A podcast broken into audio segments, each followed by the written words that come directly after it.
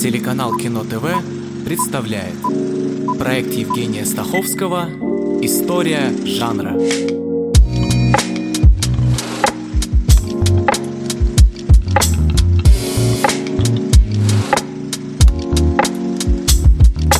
Прошлую серию я закончил тем, что масштаб в историческом кино лучше всего представлен в пеплумах.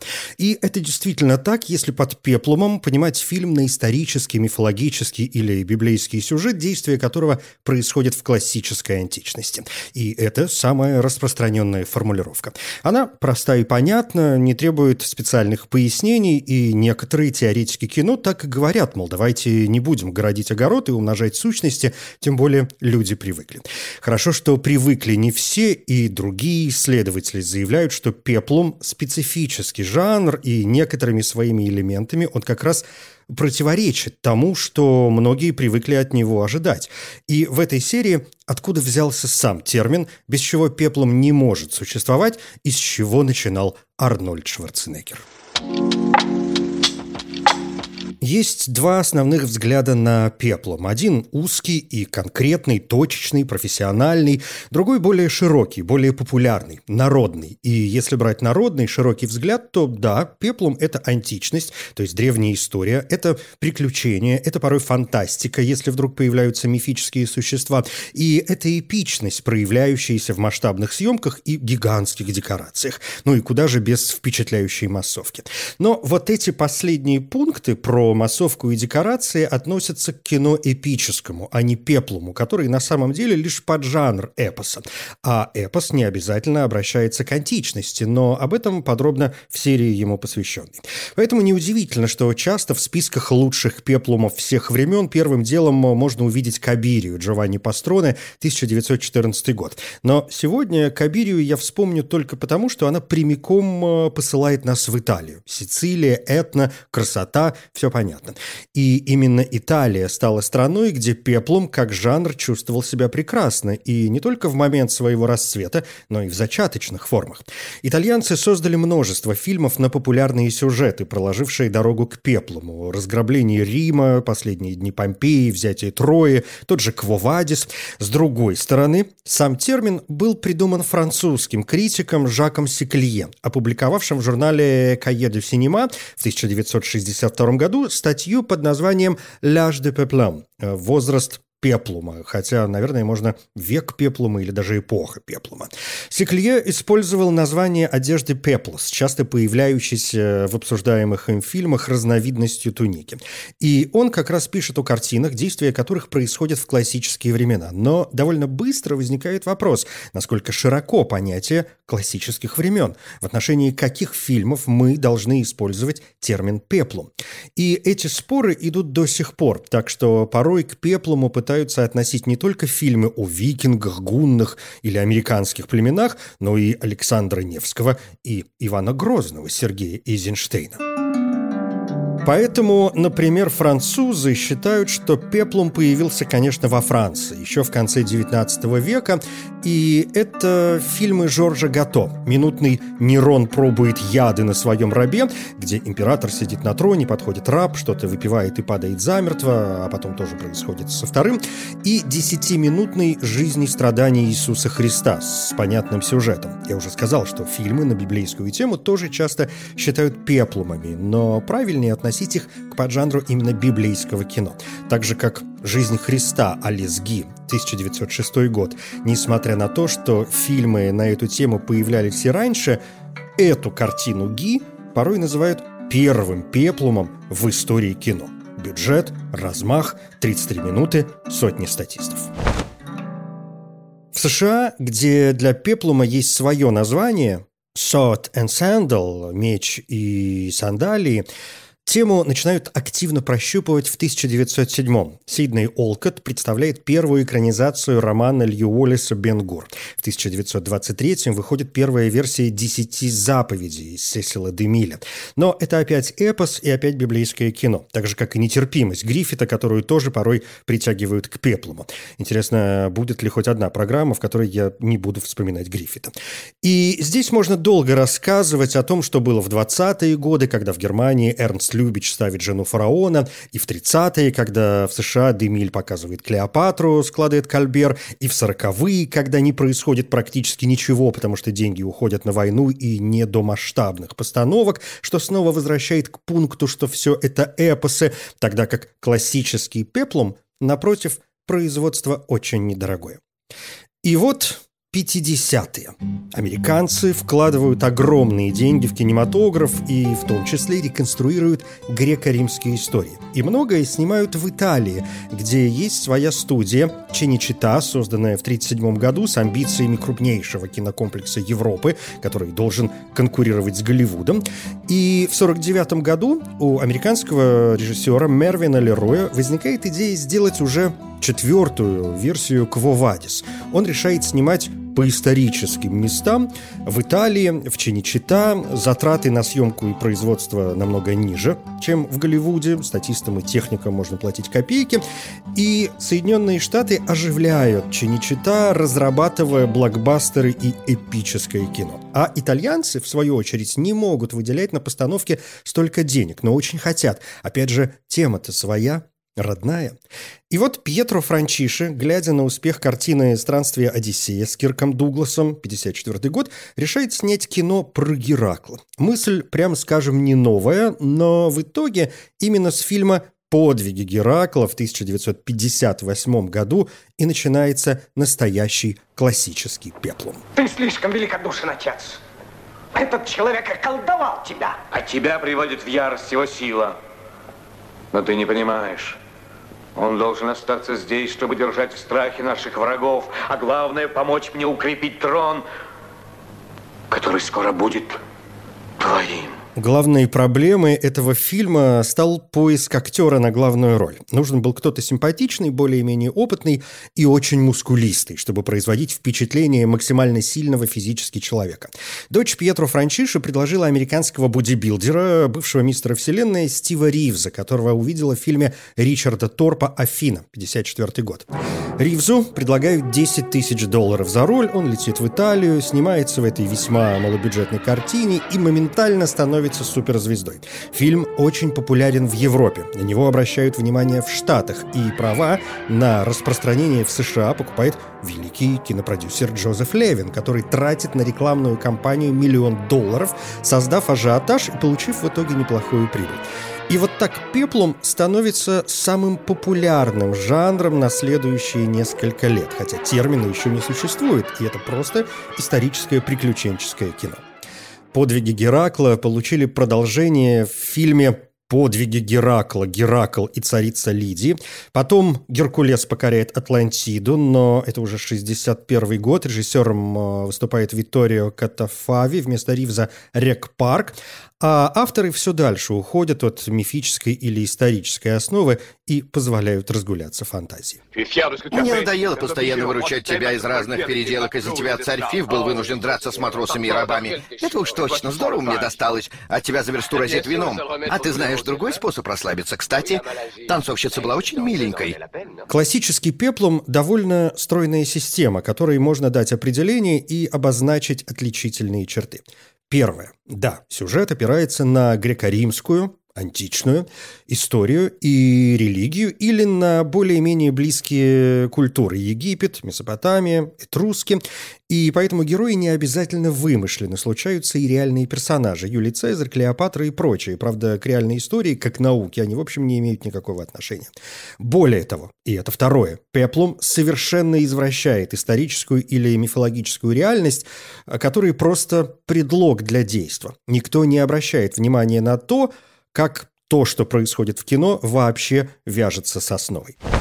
Третье. Главный герой. Мускулистый мужчина, желательно сверхчеловеческой силы. Воплощение храбрости он отправляется в путешествие или выступает против зла, движимый моралью и справедливостью. И для этого ему не нужно много ума. Он побеждает при помощи собственной физической силы.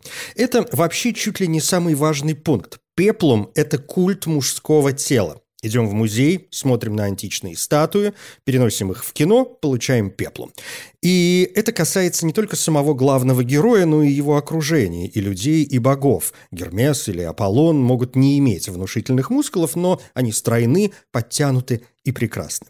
Антагонисты, злодеи, и это четвертый пункт, напротив, могут себе позволить не быть чересчур спортивными. Их прерогатива – ум, хитрость, аналитика и злодеев, в отличие от главных героев-бодибилдеров, часто представляли выдающиеся актеры. Например, в картине «Геракл в царстве теней» Марио Бава, 61 год, узурпатора Лика, желавшего расправиться с Гераклом, играет Кристофер Ли.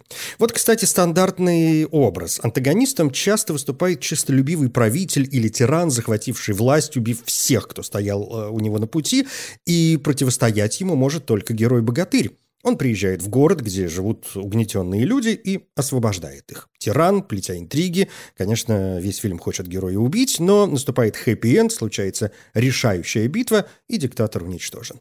Или популярная тема «гладиаторы», восстающие против правителей. Но это снова поджанр «гладиаторское кино». Пятое. Женские персонажи. Их два. Положительная героиня, и это чаще всего будет блондинка, и отрицательная героиня, в большинстве случаев брюнетка. Случается любовный интерес, создается романтическая линия, положительную обычно надо спасти, отрицательная приближена к царю, а может быть сама царица и хочет доминировать над героем. Шестое. В «Пеплуме» очень приветствуется сцена борьбы с животным, женский танец и сражение на поле боя. Сжигать города и устраивать землетрясения с вулканами можно, но дорого, поэтому лучше не надо, хоть и не возбраняется. Ну и седьмое. Пеплум очень эротизирован. Мужчины носятся в одних набедренных повязках, показывая красоту и мощь тела. Женщины тоже полуобнажены, и все то и дело друг с другом заигрывают. Поэтому неудивительно, что со временем Пеплум подхватила порноиндустрия.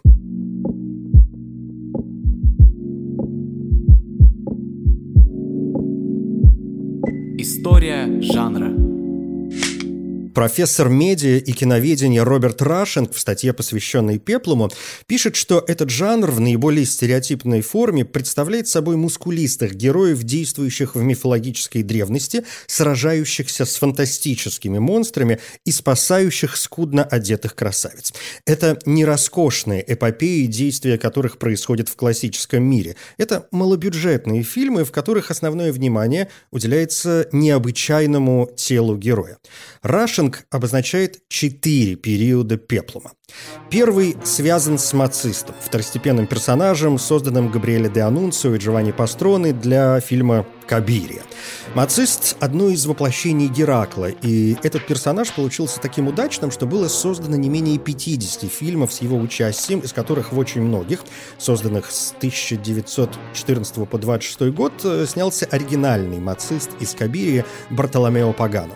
Этот персонаж мог появиться в любом месте, в любое время, в роли солдата во время Первой мировой войны или в роли олимпийского спортсмена, а еще есть мацист-детектив, мацист-турист и мацист-лунатик.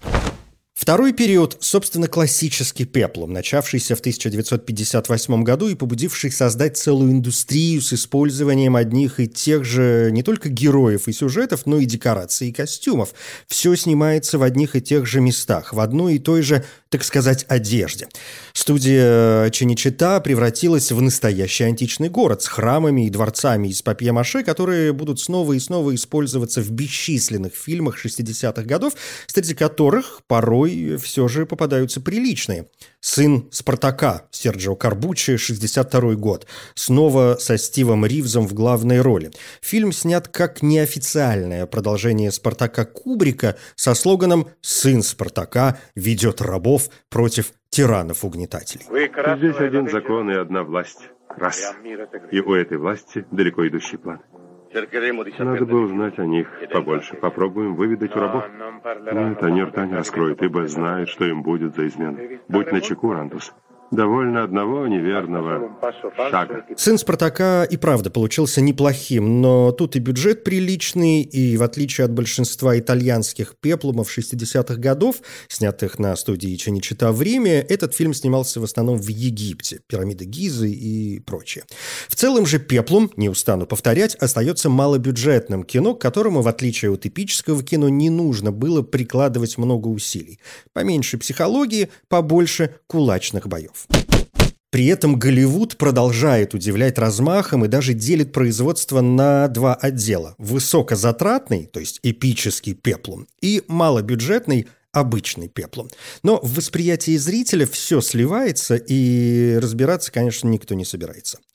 Итальянские кинематографисты в это время возродили «Мациста» для серии из 25 фильмов, снятых в период с 60 по 65 год, а параллельно другие герои, ассоциирующиеся с физической силой – Самсон, Голиаф, Урсус и прочее. Классический пеплум исчез так же внезапно, как и появился. Бесконечное повторение ходов, шаблонность и очевидная бедность фильмов надоело публике. Образовался порочный круг – Популярность, а значит и кассовые сборы пеплума падают. Продюсеры вынужденно сокращают бюджеты, денег на постановку все меньше. Фильмы становятся все беднее и хуже. И к середине 60-х жанр сдулся. Называют даже фильм его похоронивший. Это не значит, что после него ничего больше не снимали. Снимали, но такие фильмы были нужны только самым ярым поклонникам и экспериментатором независимого кино. Что до похоронной плиты, это Геркулес, Самсон, Мацист и Урсус непобедимые Джорджа Капитани, ноябрь 64 года. Это довольно забавное кино, в котором авторы, как видно из названия, решили объединить в одном фильме сразу нескольких героев. С одной стороны, почти чистый пеплом, с другой – пародия на сам жанр. Некоторые исследователи утверждают, что это тот случай, когда при невозможности придумать историю только и остается, что пародировать собственную неспособность. В 1993 году этот фильм получил новое рождение благодаря австралийскому кинорежиссеру Дэвиду Паркеру и сценаристу Десу Менкину.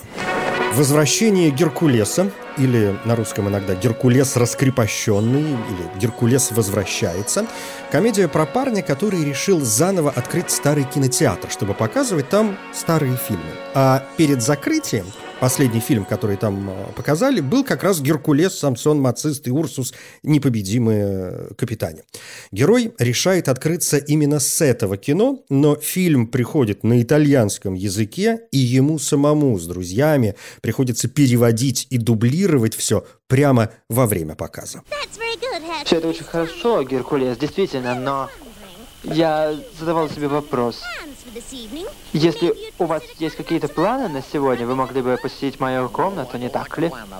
Нет, не нравится мне планировать подобные вещи. Я все делаю в порыве момента. Но я могу бы, могла бы к вам подкрасться сзади. Нет, ничего страшного. Она всегда подкрадывается сзади, а потом бывают всякие катастрофы. Третий период условно можно назвать варварским пеплумом. Попытка возрождения жанра, вызванная успехом фильма «Конан Варвар» Джон Миллиус, 1982 год. Фильм сделал звездой Арнольда Шварценеггера, но пресса не приминула заметить, что его актерские способности исчезают за всемирно известной игрой мускулов, не позволяя ни намеком проявиться даже минимальному выражению лица.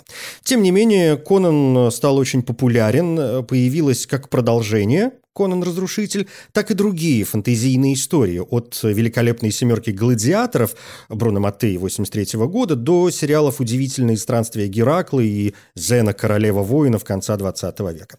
Что до Арнольда, его кинокарьера вообще началась с главной роли в комедии «Геркулес в Нью-Йорке» Артура Алана Зайдельмана, 70-й год. Все реплики Шварценеггера были озвучены другим актером из-за его сильного австрийского акцента. Это вообще нормальная практика площадка для пеплума. На экране скачет гора мышц, а приличный голос издает другой человек. А попытка возрождения жанра 80-е привела и к появлению почти классического пеплума. Луиджи Коцци в 83 году показывает Геркулеса с бодибилдером Лу Ферриньо в главной роли. Фильм в прокате не провалился, но критики разнесли его подчастую, заявив, что декорации из папье-маше – это, конечно, новое слово в искусстве.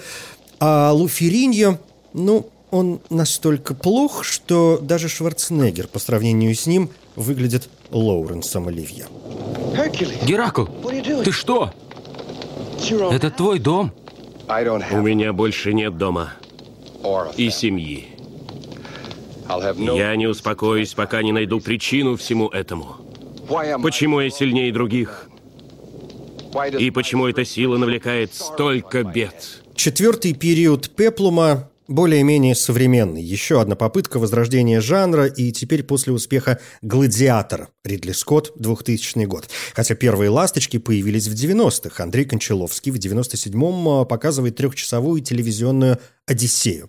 Дисней в том же году представляет анимационного Геркулеса. В 98-м тему подхватывает DreamWorks с мультиком «Принц Египта».